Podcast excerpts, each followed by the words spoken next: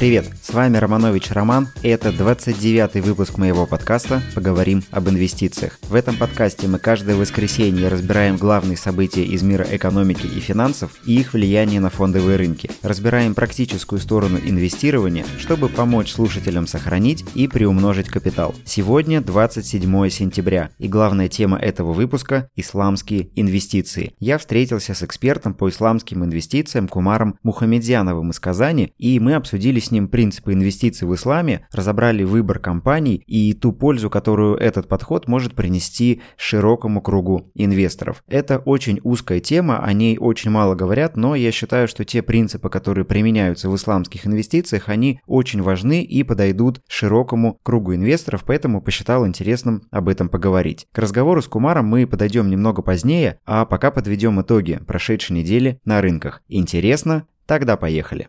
Итоги недели. Итак, на прошедшей неделе индекс московской биржи упал на 1,86%. Доллар вырос почти на 3%, а если точнее на 2,98 до 78 рублей 11 копеек. Индекс S&P 500 прибавил 1,08%, нефть упала на 2,13%, а золото на 4,6%.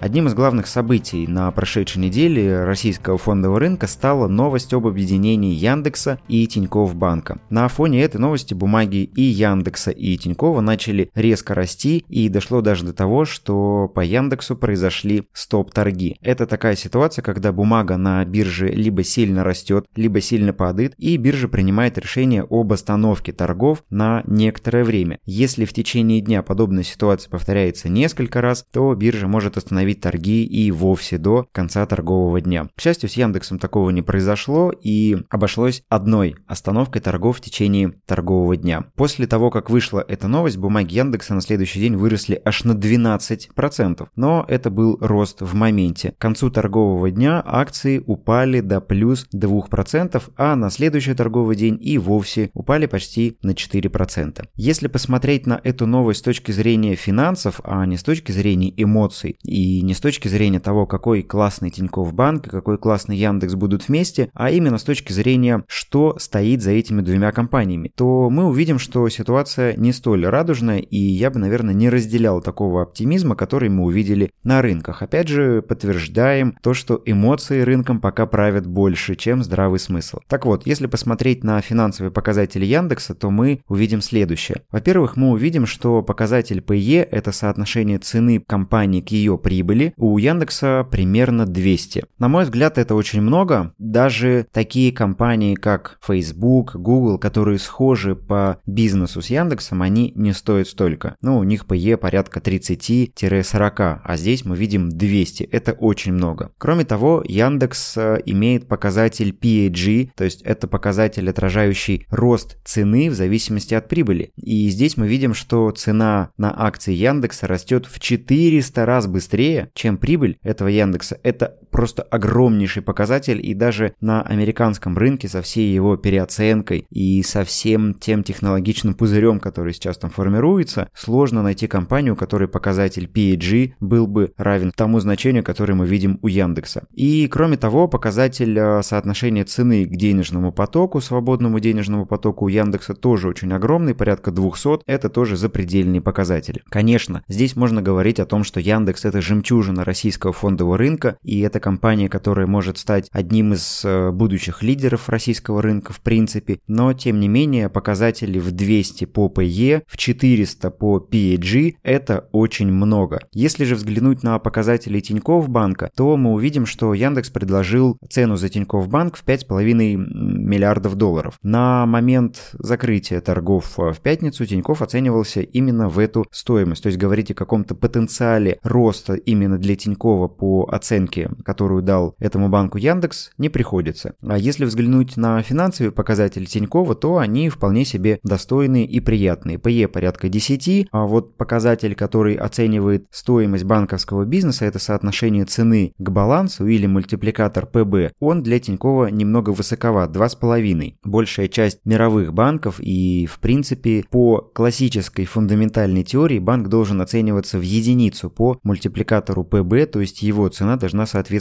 его балансу. У Тинькова же мы видим этот показатель 2,5, но здесь можно сделать поправку на то, что Тиньков это все-таки больше технологичная компания, чем банк, и у этого банка нет офисов и, соответственно, нет такой э, большой нормы издержек, как у тех банков, которым нужно содержать офисы и намного больше штат, чем у того же Тинькова. Поэтому с точки зрения Тинькова здесь э, меньше вопросов у меня, чем к Яндексу. И весь этот оптимизм вокруг акций Яндекса, он достаточно быстро прошел. Но те инвесторы, которые покупали бумаги на пике за 5600 рублей, им, наверное, сейчас не очень весело. И впредь эти инвесторы, кто покупал Яндекс на пике, потому что им казалось, что это здорово, это классно, и бумаги будут расти, ну вот в следующий раз вы будете думать. Конечно, если посмотреть с точки зрения развития и самого факта слияния двух таких компаний, это очень здорово и классно для российского фондового рынка, потому что это создает новую компанию в новой экосистеме, и по сути этим же путем сейчас мы видим идет Сбер, который переименовался из Сбербанка. Это тоже одно из значимых событий прошедшей недели на российском рынке. Мы увидели конференцию Сберконф, на которой было объявлено о том, что Сбербанк теперь не Сбербанк, а просто Сбер. Компания активно дружит с Mail.ru, это другой технологичный гигант из России, и который имеет схожий профиль бизнеса с Яндексом, с небольшими отличиями, но тем не менее мы сейчас видим формирование двух таких экосистем. Во-первых, на базе Яндекса и Тинькова, а во-вторых, на базе Сбера и Mail.ru. Это будут финтех-инфраструктуры, финтех-компании, которые будут помогать людям упрощать их жизнь. И там, и там у нас будет сервис доставки, и там, и там у нас будут такси, э, различного рода подписки на музыку, на фильмы, и там, и там будет банк, и там, и там будут разные маркетплейсы, интернет-магазины и тому подобное. И получается, что две вот этих структуры в будущем в потенциале будут замыкать на себя все потребление в России, потому что людям будет удобнее пользоваться какой-то одной компанией. И с одной стороны это здорово, но с другой стороны для тех, у кого есть некоторая паранойя из-за того, что за нами могут следить, вот здесь могут возникнуть некоторые сложности, потому что если раньше Яндекс и так много знал о нашем поведении, то теперь, к примеру, Яндекс будет знать еще и о том, как много и откуда мы получаем денег, когда мы их тратим и сколько мы их тратим. И вот всякого рода персонализированные предложения, ориентированные под наши потребительские привычки, они, конечно, будут приходить чаще, и это, возможно, будет приводить к большему количеству импульсных покупок. Потому что если Яндекс условно знает, в какой день и час вы получаете зарплату, и именно в этот день и час он вам будет показывать рекламу с покупкой какого-то товара, который вы не так давно искали в интернете, вам, наверное, будет сложно удержаться от импульсной покупки, потому что у вас есть деньги, и вы это когда-то хотели. Поэтому это будет создавать некоторые сложности для нас, как для потребителей, но с точки зрения бизнеса это, конечно, создаст очень э, хороший потенциал.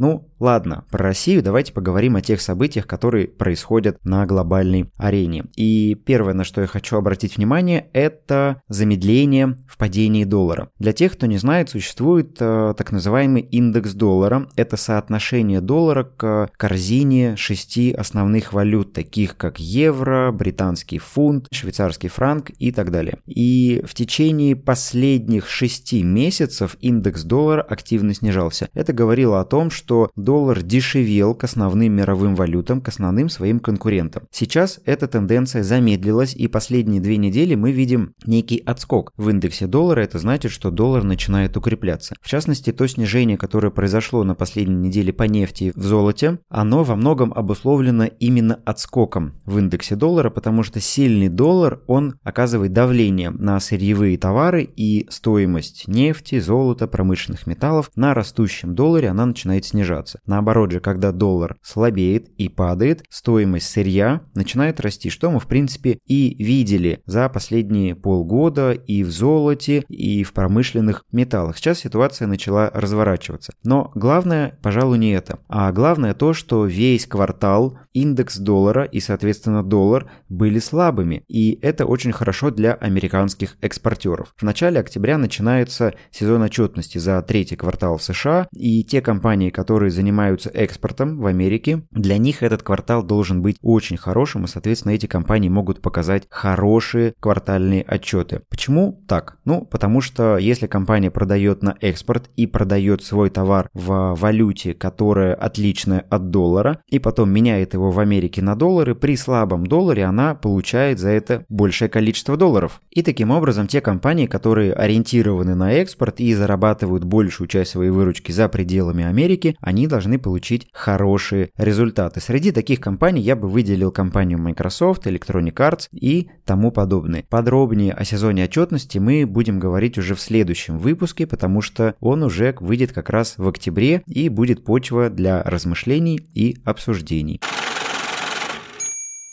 Также важным событием в Америке на не только прошедшей неделе, но и в целом последних э, недель становится падение потребительских расходов. Об этом я уже говорил в одном из прошлых выпусков подкаста, а именно о том, что в Америке отменили пособие по безработице в размере 600 долларов в неделю, которое получали американцы, которых сократили в результате пандемии. И в конце сентября истекает еще одно пособие, которое получали американцы, также уволенные в результате пандемии и которая составляла 300 долларов в неделю. Так вот, после отмены пособия в 600 долларов в неделю расходы американцев резко начали падать. Меньше всего пострадали продуктовые магазины, а вот производители одежды и рестораны, они получили наибольший удар по посетителям. Плюс ко всему проблему будет осложнять рост количества заболеваний, которые выявляются как в Америке, так и в Европе. Та самая вторая волна, о которой говорили, она уже вот-вот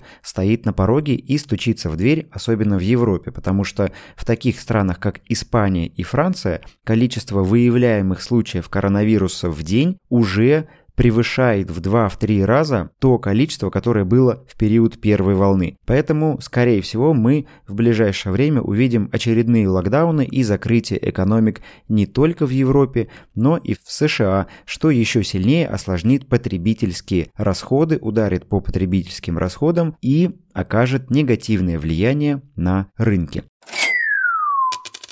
Ну и еще один важный показатель на американском рынке, который я хочу обратить внимание, это доля убыточных компаний в структуре торгуемых на бирже компаний. По итогу августа количество убыточных компаний на американском рынке среди торгуемых достигло 35%.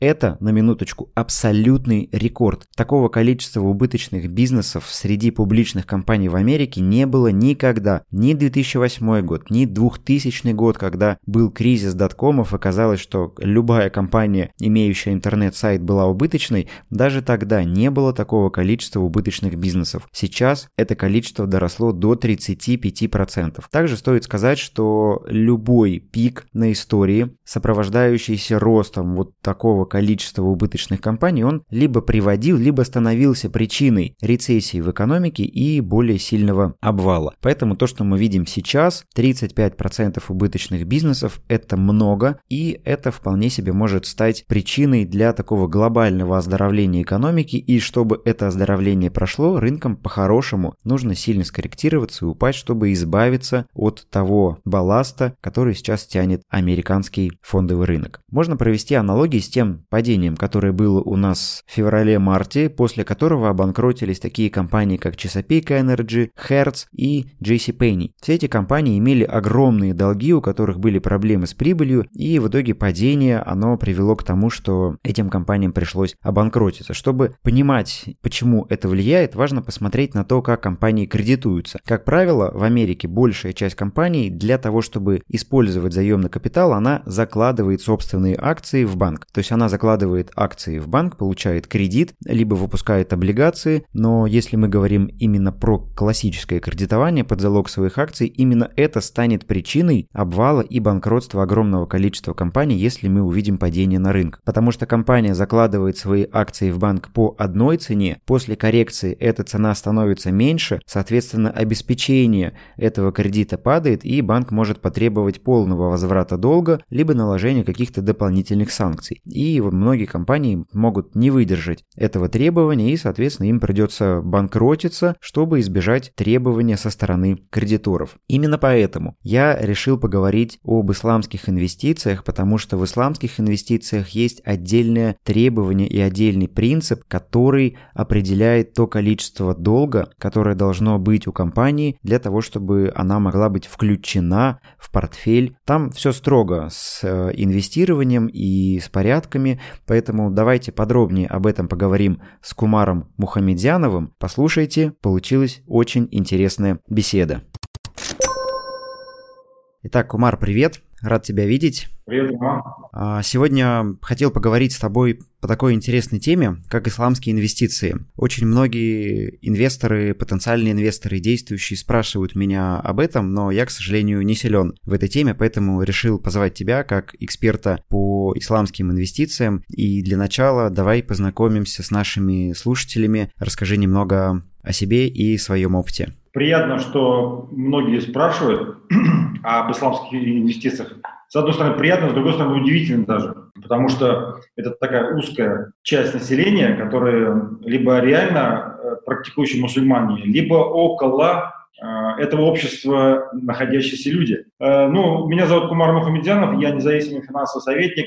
Я сам начал инвестировать на фондовом рынке в 2005 году, это было в конце 2005 года. А финансовым советником я стал в 2009-2010 году. И с тех пор помогаю людям создавать семейный капитал в ценных бумагах. И довольно-таки успешно. Я считаю, что полезна наша деятельность mm-hmm. с тобой, что мы помогаем людям реально а, увидеть ту область, которая очень недооценена, недооценена в нашем, э, на, нашей, на нашем рынке, в нашей стране, и не только в России, наверное, весь СНГ такой. Вот. Я женат, у меня четверо детей. Супер. Э, старший уже женился сам, э, а маленький полтора Класс. годика. Вот такой вот диапазон. Да, у меня три сына и дочка. Здорово. Вот. Ну, что я могу сказать о себе? У меня высшее экономическое образование базовое, а потом я как, вот, как начал заниматься финансами, я до сих пор учусь. Mm-hmm. Так же, наверное, как и все мы, да, да, коллеги да, да, наши. Это ведь, это ведь все-таки больше искусство, а не наука. Mm-hmm и нет предела совершенства. Согласен, согласен. Вот, вот так вот коротко. Живу в Татарстане, э, Казань, Альметьевск, э, Татарстан многие, наверное, слышали.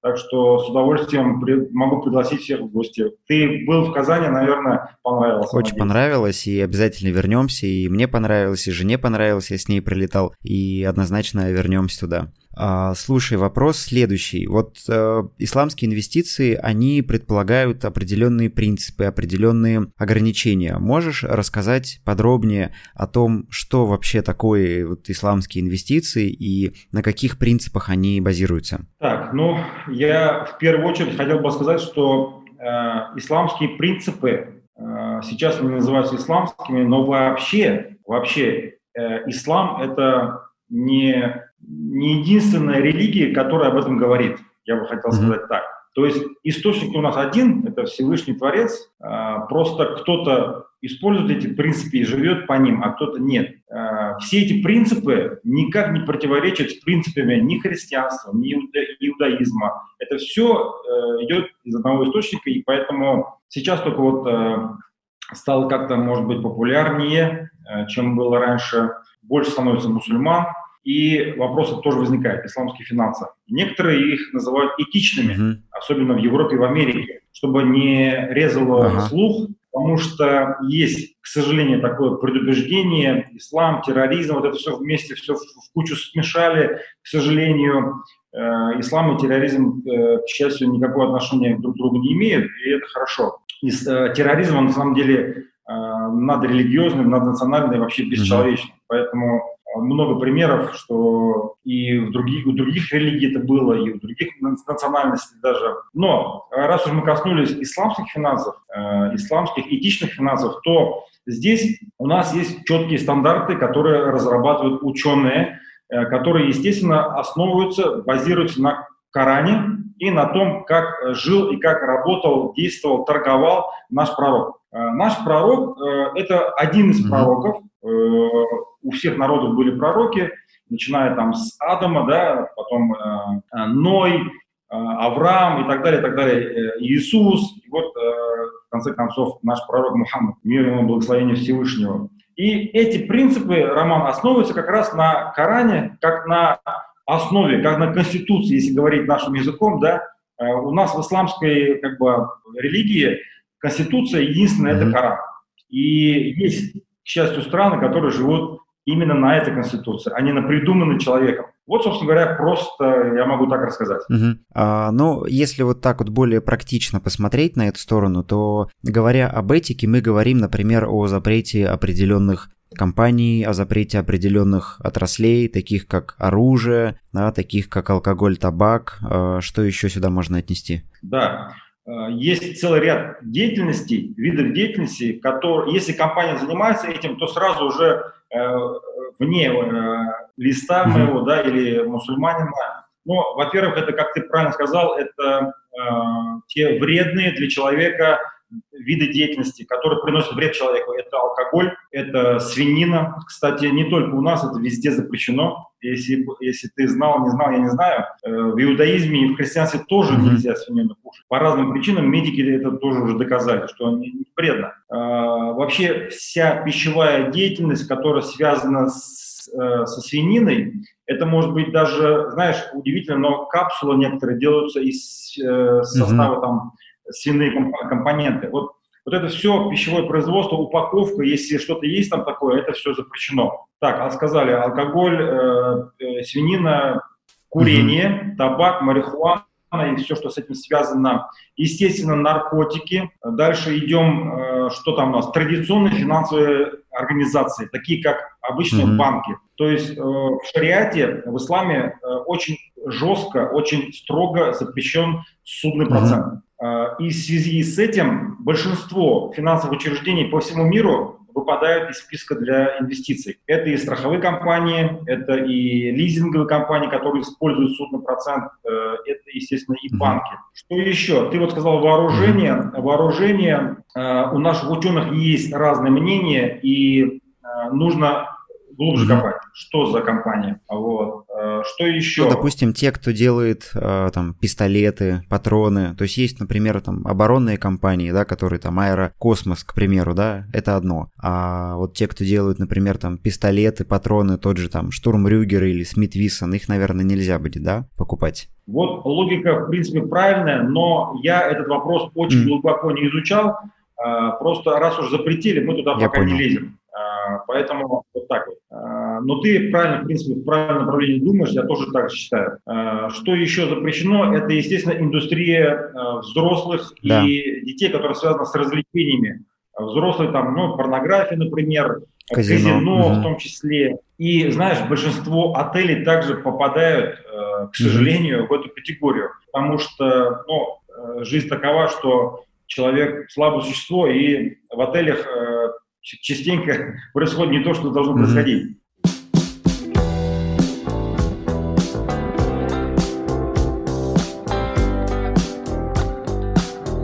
Ну и э, последняя категория – это то новое, чего не было э, во время образования ислама и при жизни пророка. Это, например, клонирование, mm-hmm. это, например, все виды деятельности, которые относятся к воспроизведению человеческих там, органов и так далее. Вот новые вещи, да.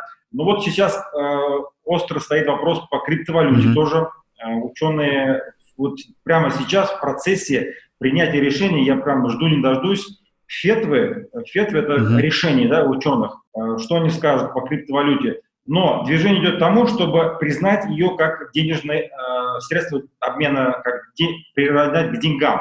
И если они приравняют криптовалюту к деньгам, то можно будет э, пользоваться, покупать, продавать и инвестировать. Вот, вот такие основные категории, угу. Роман. А еще, насколько я знаю, есть определенный уровень долговой нагрузки, который допустим при инвестировании, и если компания, например, даже она соответствует, ведет вроде как этичный бизнес с точки зрения закона, но если у нее слишком высокие долги, то ей, соответственно, нет места в, в таких портфелях, верно? Да, смотри, Роман, в идеале, в идеале не должно быть ни рубля долговой нагрузки, имеется в виду процентного mm-hmm. долга. А, долг ведь может быть разный. Например, поставщики поставили продукцию в рассрочку. Ну это да, классическая дебиторка. Это да. тоже долг. Но да, классическая дебиторка. Речь идет о, именно о процентном э, кредите. И получается, что в идеале не должно быть вообще ни рубля, ни копейки. Но ввиду того, что ученые проанализировали все финансовые обстоятельства в тот мир, в котором мы живем, они допускают, допускают 30% долговой нагрузки по отношению к капитализации. Угу. Но, повторюсь, это как бы не имеет доказательства в шариате, в законе, в Коране. В Коране четко написано ноль, uh-huh. да, грубо говоря, ноль. Но э, чтобы было какой-то, хоть какой-то фильтр, чтобы люди не пускались во все тяжкие, да, э, вот поставили 30%. Но в идеале надо стремиться, конечно, чтобы компания была без долгов. чистая угу. от долгов. И получается, да. что облигации тоже покупать нельзя, потому что они в основном процентные. Да, э, облигации, в облигациях присутствует судный угу. процент.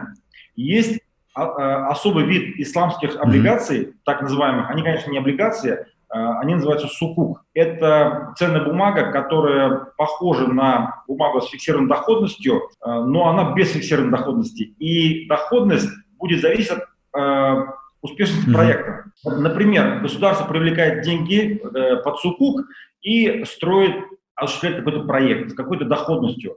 И в конце концов инвестор получает ту доходность, которая угу. получилась, а не гарантированно. То есть она может быть большой, может быть маленькой, неизвестно. Сколько получилось, а да, столько. Быть, да, да. Она больше похожа как на акции, чем на облигации.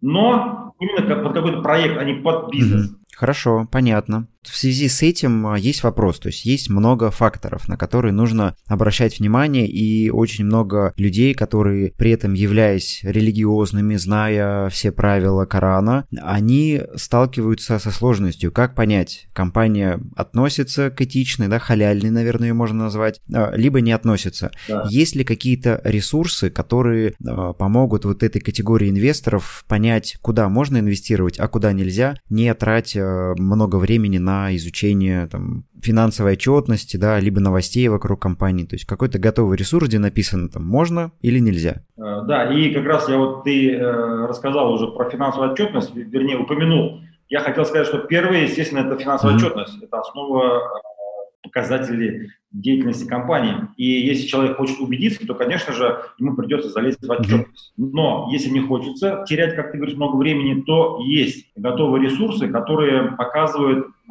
дозволенность или нет той или иной ценной бумаги. Это очень удобно сейчас, все как бы у нас в телефонах. Mm-hmm. Приложение. Есть приложение, которое фильтрует. Это, например, такое приложение, как Islamically. Mm-hmm это приложение такое, как Zoya, э, э, Islamic Investor. Вот три основных на, на сегодняшний день, которые у меня тоже вот есть под рукой. Но опять же хочу сказать, что они не являются прям вот решением, эталоном и правдой последней mm-hmm. инстанции. Надо иметь это в виду. То есть это первый ориентир. Поэтому можно пользоваться как ориентиром, да. Mm-hmm. Но в любом случае... Но для принятия решения, конечно, желательно поглубже проанализировать. Это, это первый метод. А второй метод – это, я уже вот и в прошлом году выступал на конференции, рассказывал, что созданы давным-давно исламские mm-hmm. индексы. Исламские индексы, э, которые на которые ориентируются фонды, реально торгуемые на бирже фонды, и которые включают в себя полный перечень там, или в основном как бы, огромный перечень бумаг, которые уже проходят эти фильтры, угу. эти стандарты. А вот в этой вот. связи, как раз сейчас заговорили про фонды, у меня был следующий вопрос относительно результатов. То есть вот сейчас мы живем в эпоху огромной долговой нагрузки, и я об этом неоднократно говорил, что у нас сейчас очень большая доля фирм-зомби. Это компании, у которых э, банально не хватает выручки на покрытие своих процентов, которые им нужно платить по долгам, не говоря уже о том, чтобы как-то на эти деньги развиваться. И в этой связи получается, что вот эти этические инвестиции, они основаны на компаниях с низкими долгами, компании, которые работают э, в этически прозрачных, э, чистых отраслях, и компании, которые в потенциале должны показывать результаты бизнеса лучше, чем вот те, у кого большие кредиты, кто, может быть, там не совсем этичный бизнес ведет. Вот смотрел ли ты, анализировал, насколько это направление в, вот в этот, например, кризис оказалось лучше или, может быть, хуже, или, может быть, также а, в сравнении с широким рынком? Ты правильно отметил по поводу долговой нагрузки как основной проблемы на сегодняшний день. Э, я об этом постоянно думаю, э, и думал, и буду думать уж, э, как говорится, потому что это основа фильтра. Ты знаешь, когда все хорошо, большие долги как бы вроде бы помогают. быстрее расти. Но вот когда кризис, ты очень четко подметил, а когда кризис, конечно, у кого много долгов, им становится хуже гораздо. В этом отношении, конечно, я не могу сказать, что прям вот э, те компании, которые находятся в, в индексе э, исламском, они показывали очень хороший результат по сравнению с другими. Но не хуже рынка, это точно. Ну и опять же, там мое мнение и убеждение, о чем я тоже говорил, что компания без долгов, то есть компания с сильным балансом, она априори будет чувствовать себя лучше, если разразится какой-то долговой кризис или очередной какой-то глобальный кризис, который поставит бизнесы там, на колени или в сложное положение. Потому что сейчас мы можем видеть да, по результатам вот этой коррекции те компании, кто у нас обанкротилась, ну, из громких и больших имен, типа там GC Payne, да, там а, Chesapeake Energy, Hertz, они все обанкротились по большому счету именно из-за долговых проблем. То есть если бы у них не было таких да. долгов, если бы они разумно, да, и осознанно занимали и тратили деньги, то, скорее всего, они остались бы дальше жить, работать, а так, имея огромную нагрузку, они, получается, оказались за бортом. Конечно, получается логически очень справедливо, да, то есть э, лишний риск никому не нужен, ни э, менеджменту, ни владельцам, ни акционерам тем более. И э, во время кризиса, если компания хорош, как ты говоришь, с хорошим балансом, с низкими долгами или без долгов, она ведь сможет даже в кризис платить да. дивиденды. Э, акции, например, упали в цене, но если инвестору поступают стабильные дивиденды, то это все равно как бы приятнее, чем вообще ничего, и акции упали, и дивидендов mm-hmm. нет. Компании устойчивые, продолжают платить дивиденды, и это очень, конечно, хорошо. А дивиденды, получается, они ведь тоже не запрещены, потому что это, по сути, доля от прибыли, и компания не выплачивает какой-то процент, а она именно делится с прибылью, да, поэтому это разрешено. Да. Совершенно верно. Если бы был запрещен дивиденд, то нельзя было бы создавать mm-hmm. бизнес. Э, многие этого не понимают. Когда вот я начал э, узко концентрироваться на исламских финансах, э, финансах, мне писали, а что это разрешено в исламе? Э, люди не понимают, что это не какая-то бумажка простая, а это именно реальная доля mm-hmm. в бизнесе. И в этом отношении есть небольшой нюанс, Роман. Э, в этом отношении вот ты проговорил, что дивиденд не гарантирован, а вот э, у привилегированных акций есть гарантированное так. право. По, большинству, больш, э, по мнению большинства ученых, привилегированные запрещены в исламе. Вот, как раз потому что, да, они ведь обязаны действительно выплачивать часть прибыли, да. если она есть. Они по номиналу, в уставе прописывается, что по номиналу нужно, угу. э, обязаны выплатить там, минимум какой-то. И вот эта, э, вот эта оговорка их как бы убирает с нашего списка. Угу. Слушай, ну, действительно интересно, и я думаю, после просмотра и прослушивания этого выпуска многим, кто интересовался и кто боялся и не приходил сюда на рынок, потому что думал, что это запрещено, это нельзя, теперь мы, я думаю, опасения и вопросы среди многих потенциальных инвесторов развеем, и у нас с тобой прибавится работы и новых клиентов. Спасибо тебе, что пришел. А, в заключение я прошу по традиции своих гостей дать некое напутствие нашим слушателям и что-то им пожелать. А, во-первых, хочу сказать э, тем людям, которые боятся фондового рынка и никак не могут сделать первый шаг, не бойтесь. Э, идите на фондовый рынок, э, но если вам страшно, начните с небольшой суммы. Это, это возможно сделать, если даже можете начать с 1000 рублей, с 500 рублей. Когда вы привыкнете, вам станет понятно, прозрачно, все ясно, тогда будете потихонечку наращивать свои позиции. Кто уже в рынке, рекомендую не беспокоиться. Э, кризисы, коррекции были, есть и будут. Это прекрасная возможность покупать отличные бизнесы по, по дешевой цене. Вот такие советы. Здорово. Ну, спасибо тебе большое, что пришел. Тем, кто хочет познакомиться с тобой поближе, в описании будут э, указаны все ссылки на твои страницы, поэтому я думаю, что жди гостей в скором времени. Вот. Спасибо тебе Спасибо еще раз, да. И до встречи. Обязательно, обязательно. Спасибо. Поговорим об инвестициях с Романом Романовичем.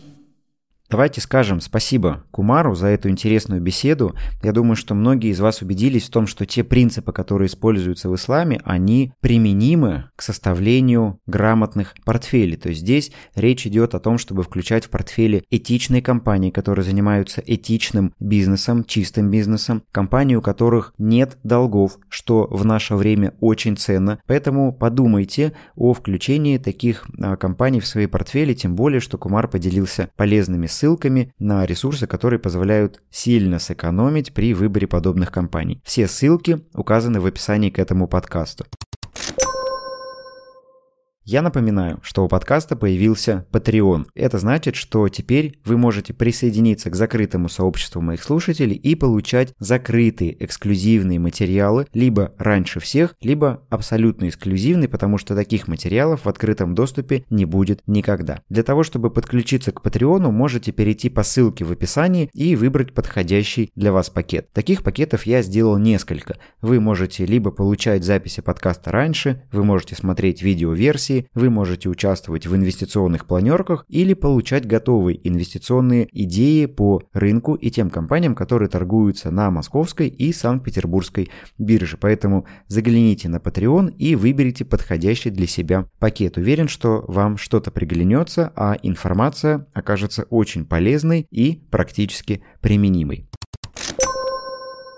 Благодарю вас за прослушивание этого выпуска. Благодарю за те оценки и отзывы, которые вы ставите и пишете в Apple подкастах. Напоминаю, что если у вас есть какие-то замечания или пожелания по материалу и контенту, который вы хотели бы услышать в этом подкасте, то вы можете об этом либо написать в отзыве, либо присоединиться к нашему чату подкаста в Telegram и задать свои вопросы и пожелания там. Еще раз благодарю за прослушивание. До встречи через неделю. Удачных вам инвестиций и пока.